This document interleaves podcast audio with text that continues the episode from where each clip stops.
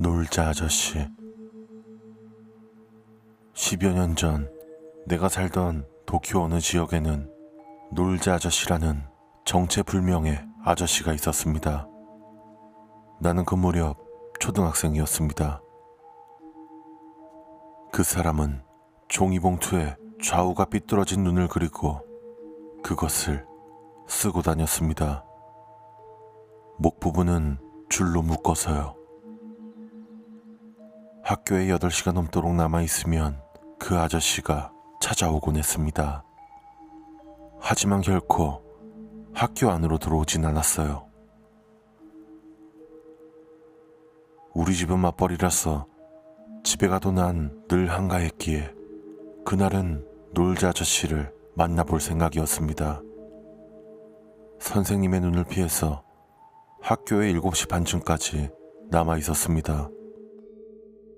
그 정도 시간만 돼도 무섭게 느껴졌습니다. 그래서 난 결국 집으로 돌아가기로 했습니다.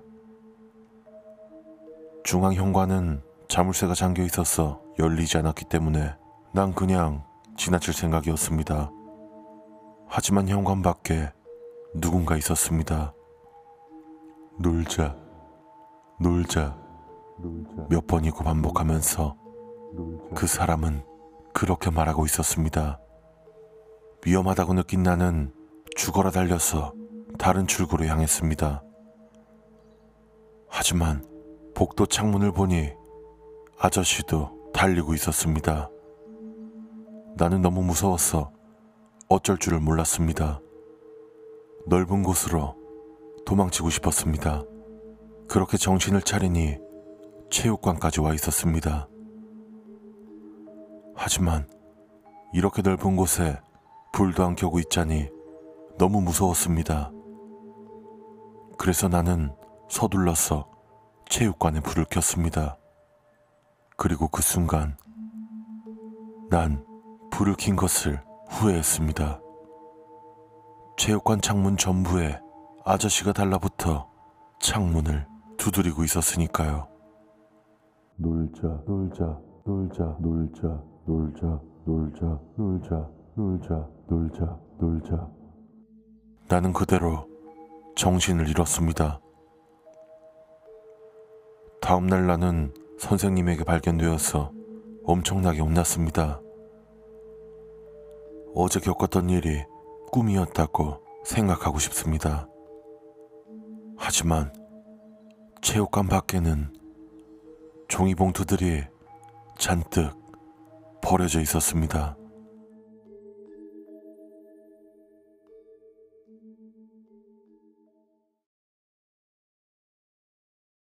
떠다니는 머리카락.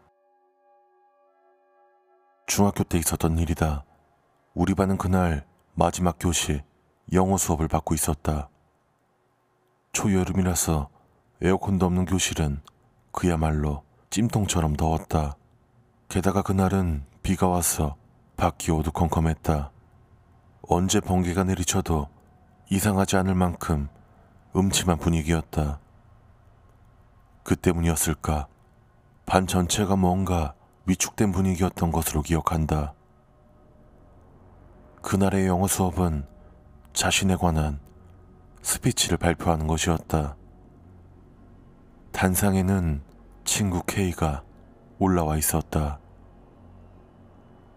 우리가 야유를 보낸 사이 그 녀석은 변변치 않은 영어로 스피치를 시작했다. 스피치 중반 갑자기 K가 말을 멈췄다. 반 아이들 모두 무슨 일인가 싶어서 의아해하고 있는데 멍하니 있던 K가 작게 중얼거렸다. 목이 떠 있어. 다들 K의 시선을 따라서 고개를 돌려 뒤를 올려다 봤다. 반 아이들 중 몇 명이 비명을 질렀다. 나도 그 중 하나였다. 정확히 교실 한가운데 공중에 머리카락 덩어리가 떠 있었다. 결코 있을 수 없는 물체인데다 너무나도 기분이 나빴다.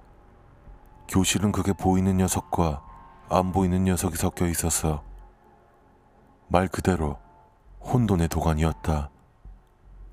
게다가 그것은 좀처럼 자취를 감추지 않아서 선생님들이 몰려오기 직전까지 계속해서 공중에 떠 있었다.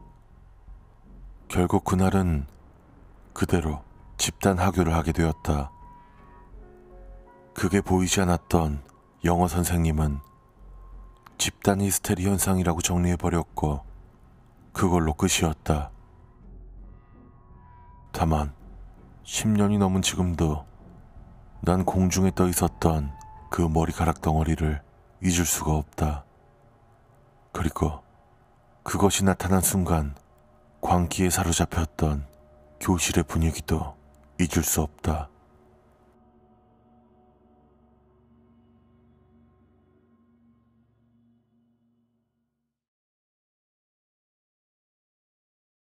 낡은 집에 해체 공사. 해체 공사 일을 하고 있는 지인에게 들은 이야기다. 작업 현장에 도착하자 낡은 집 한 채가 기다리고 있었다. 그곳엔 한동안 사람은 살지 않은 것 같았다. 그리고 곧바로 해체 작업이 시작됐다. 하지만 장비의 상태가 영 이상하더란다. 수리업자를 부르는 사이 직원 한 명이 집 뒤에서 낡은 우물을 발견했다. 엄청 오래된 우물이었고 콘크리트로 지면이 굳혀져 있고 두꺼운 철뚜껑이 덮여 있었다. 그 위에는 부적이 잔뜩 붙어 있었고 철뚜껑도 사람 한둘로는 열 수 없을 정도로 무거웠다. 다들 우물에 흥미를 가지고 다가섰다고 한다. 그리고 몇몇 사람이 부적을 떼어버렸다. 그날은 결국 장비가 고쳐지지 않아서 일도 제대로 못하고 해산했다고 한다. 다음날 작업 시간이 되었는데도 감독이 오질 않는다. 어쩔 수 없이 있는 사람들끼리 해체 작업을 시작했다. 그런데 한 명이 우물 쪽에서 도망쳐 오더란다. 새파란 얼굴로 우물, 우물 이라고 말을 더듬고 있었다. 다들 보러 가보니 우물의 철뚜껑이 조금 열려 있었다. 그리고 우물 주변 콘크리트에는 젖은 손자국과 발자국이 있었다. 작은 아이의 것인 듯한 크기를 하고 있었다. 그리고 우물 안은 바싹 말라 있었다. 다들 위험하다고 생각해서 감독에게 연락했지만 갑자기 쓰러져서 응급실에 실려갔다는 대답이 돌아왔다. 게다가 그날 오후에는 작업원 두 명이 갑작스러운 고열로 쓰러졌다고 한다. 결국 다음날 신사에서 나와서 불제를 받고서야 겨우 작업을 마칠 수 있었단다.